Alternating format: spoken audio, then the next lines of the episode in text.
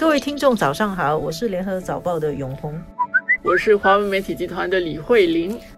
在周末这几天，美国的总统拜登第一次出访到欧洲去，开了重要的会，一个叫做七国集团峰会，就 G7， 然后呢也参加了北约的会议。这个新闻说很大的新闻、也不是很大的新闻、但是令人怎么说是眼前一亮吗？因为其实有相当一段时间你已经几乎忘记了有这个 G7 这个七国集团有多重要，甚至它成不成得了一个集团，在过去的几年其实几乎就让人忘记，但是这一次确实让人感觉不一样，因为拜登总统呢第一次出访到欧洲，然后就是以一个国际领袖这样的一种身份跟这样的气派来到这个英国参加七国集团，准备要领导他的盟友们出战。因为这样，所以我们突然间好像慧玲的意思就是说才想起来，哦 G7 七国集团还存在。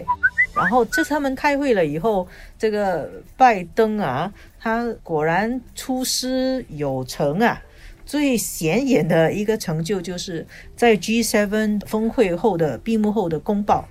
也包括北约的公报，今年有一个很特殊的一个主题，就是大家都在批评中国，还有别的主题，当然还有气候变化、应对生物多样性，尤其是 G7 的公报。然后呢他把对中国的批评主要是针对新疆、香港、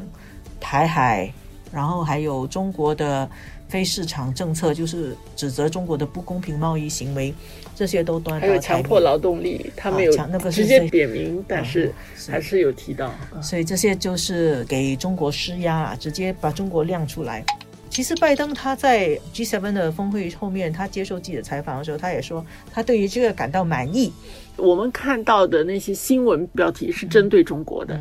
好像这个会议开来就是针对中国的、但是真正到那个公报你去仔细的看、它总共有70段的这个公报、28页，其实里面真正提到中国的字眼其实也没有特别强烈，提到的地方大概2-3处，所以我觉得那个造势是很重要，就是新闻标题造出来的事是很重要，但是这种公报的过程必须是七国，不是领袖谈出来的啦，通常那些官员之前就已经在酝酿，酝酿的过程大家其实会有一个草稿，然后讨论不同意、同意，一个妥协的一个过程。那最后出来的这个成品，其实只能够看成是一个妥协之后结果。我觉得你看那个文字，其实提但是没有特别强烈，可能我想也反映出七国集团里面一些国家，其实对于这个问题，他们并不是不担心中国所带来的竞争，或者是对于中国在处理人权的问题上他们确实是有看法，但是那个程度到怎么样强烈，这个我想个别的国家会有他们的个别的立场。确实是，包括北约也是说，然后七国有一些幕后的报道说他们对于中国有批评，但是他们也不希望变成一个反华组织、不管 G7 或者是 NATO 北约都不想变成反华组织，所以我觉得慧玲刚才说的很有趣，就是姿势很强，有姿势但是有没有实质，他有没有具体提一些东西，我们可以冷静的看不用完全被那个媒体的标题吸引住。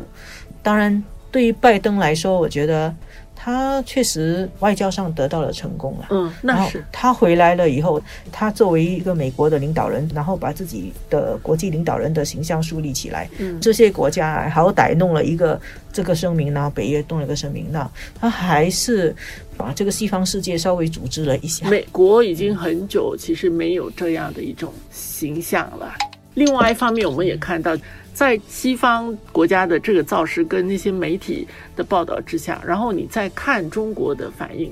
我自己觉得就是西方可能对中国它是喊打，中国的一些反应对国内来说他们就会讲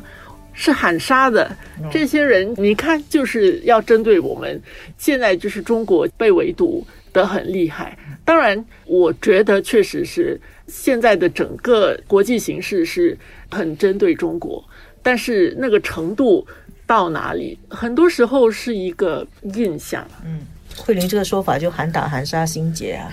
G7 对中国喊打，中国自己喊杀，喊别人来杀我们，然后 G7 它有它的需要，它要做一个正式演一个戏，那么中国也有它自己的需要，把这个戏演下去，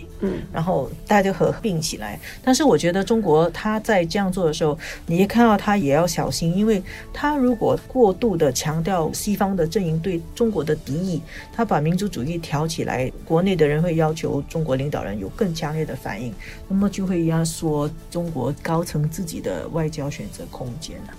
确实，我觉得这次的会议真正受益的应该是世界上的这些贫困国家，等着疫苗的这个贫困国家。那么这次至少呢，七国集团承诺会给他们送10亿剂的疫苗，希望最后能够真正落实。